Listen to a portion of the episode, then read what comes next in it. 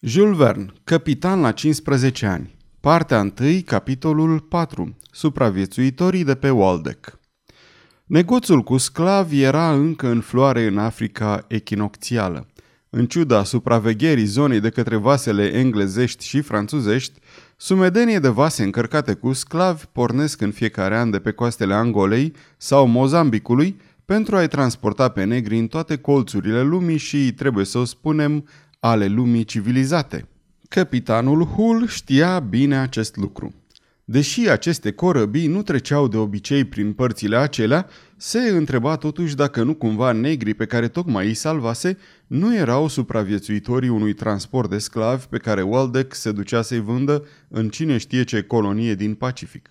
În orice caz, dacă era așa, acești negri aveau să își recapete libertatea, doar prin simplul fapt că se aflau la bordul navei sale și avea să le dea această veste cât mai repede cu putință. Până atunci, naufragiații de pe Waldeck se bucurară de îngrijirea cea mai atentă. Doamna Weldon, ajutată de Nan și de Dick Sand, le administră un pic din acea bună apă proaspătă de care fuseseră lipsiți atâtea zile și aceasta, însoțită de puțină hrană, fu de ajuns ca să-i readucă la viață. Cel mai bătrân dintre negri putea să aibă 60 de ani, se arătă curând în stare să vorbească și putu să răspundă în engleză la întrebările ce îi fură adresate. Nava care vă transporta a fost lovită? Îl întrebă înainte de toate capitanul Hull. Da, răspunse bătrânul negru. Acum zece zile, într-o noapte foarte întunecoasă, ne-am ciocnit cu un alt vas. Noi dormeam. Dar ce s-a întâmplat cu echipajul de pe Waldeck? Oamenii de pe vas deja dispăruseră, domnule, când tovarășii mei și cu mine am urcat pe punte.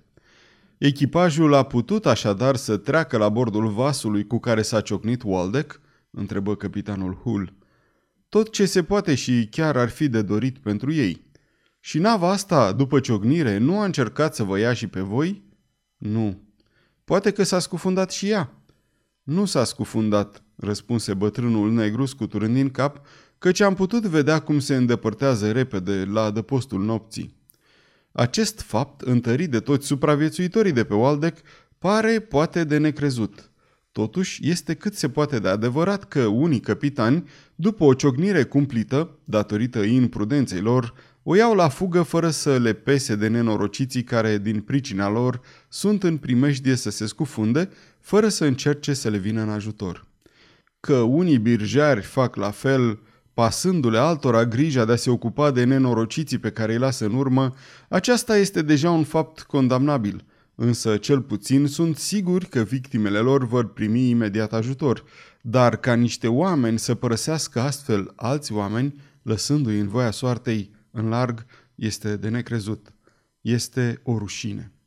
Cu toate acestea, capitanul Hull cunoștea mai multe exemple de acest fel și trebuie să-i se repete doamnei Walden că asemenea fapte, oricât de neomenoase și de monstruoase ar fi, nu sunt din păcate deloc rare. Apoi, continuând, întrebă.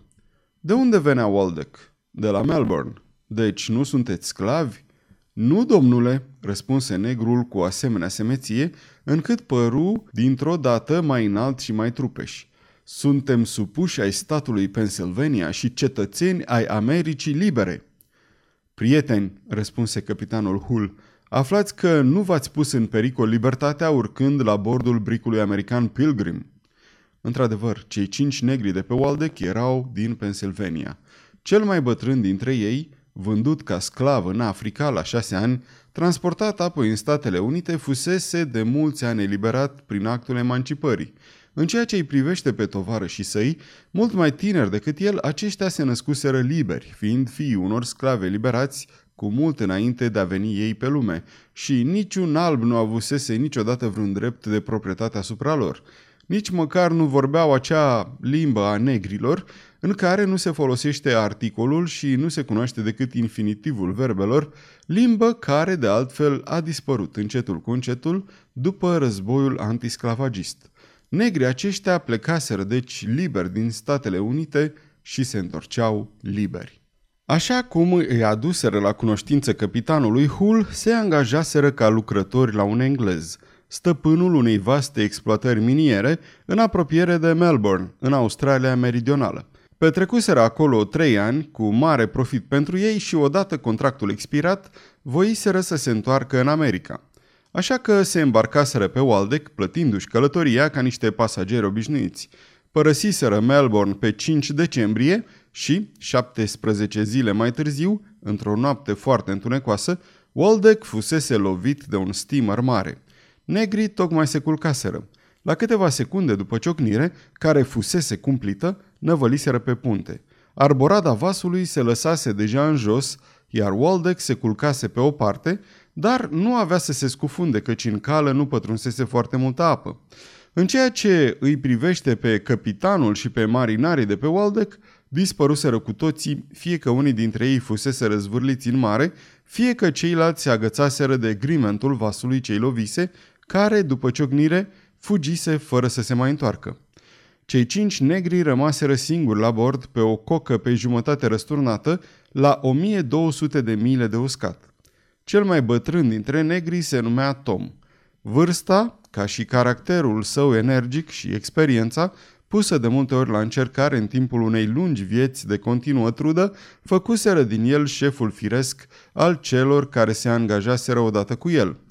Ceilalți negri erau tineri, între 25 și 30 de ani și se numeau Beth, fiul bătrânului Tom, Austin, Acteon și Hercule, toți patru binefăcuți, viguroși, adevărați atleți, pe care s-ar fi putut lua bani frumoși în târgurile de sclavi din Africa Centrală. Deși trecuseră prin suferințe cumplite, puteai recunoaște cu ușurință în ei niște minunate exemplare ale acelei rase puternice pe care o educație liberală, însușită în numeroase școli din America, își pusese deja amprenta. După ciocnire, Tom și tovarășii săi se pomeniseră așadar singuri pe Waldeck, fără să aibă în vreun fel posibilitatea să îndrepte coca, dar și fără să se poată pleca de pe ea, pentru că amândouă bărcile de la bord fusese răsparte. Nu aveau altceva de făcut decât să aștepte trecerea unui vas, în timp ce epava era târâtă încetul cu încetul de curenții oceanici. În felul acesta își puteau explica faptul că o întâlniseră într-un punct situat mult în afara drumului ei, căci Waldeck, plecat din Melbourne, ar fi trebuit să se afle la o latitudine mult mai joasă. În răstimpul celor 10 zile care trecuseră de la ciocnire până la momentul în care Pilgrim avea să ajungă în apropierea bastimentului naufragiat, cei cinci negri se hrăniseră cu puținele alimente pe care le găsiseră în cămara din incinta careului. Dar pentru că nu reușiseră să pătrundă în cambuză, care fusese acoperită în întregime de valuri, nu avuseseră cu ce să își stingă setea. Butoaiele cu apă, amarate pe punte, desfundându-se în urma izbiturii. Încă din ajun, Tom și tovarășii săi, torturați de sete, își pierduse recunoștința, așa că Pilgrim sosise exact la timp. Aceasta era povestea pe care, în puține cuvinte, Tom i-o spuse capitanului. Adevărul spuselor sale nu putea fi pus la îndoială. Tovarășii săi întăriră cele zise de el și de altfel faptele vorbeau de la sine despre chinurile prin care trecuseră bieții oameni. O altă ființă vie salvată de pe epavă ar fi vorbit, fără îndoială, cu aceeași sinceritate, dacă ar fi avut grai. Era câinele, uriașul câine, pe care vederea lui Negoro îl impresiona într-un mod atât de neplăcut. Era aici o antipatie într-adevăr inexplicabilă. Dingo, acesta era numele câinelui, aparținea acelei rase de dulăi specifice Noi Olande. Cu toate acestea, nu în Australia îl găsise capitanul de pe Waldeck. Cu doi ani înainte, Dingo fusese întâlnit rătăcind, pe jumătate mor de foame, în partea de est a coastei Africii, în preajma gurii fluviului Congo.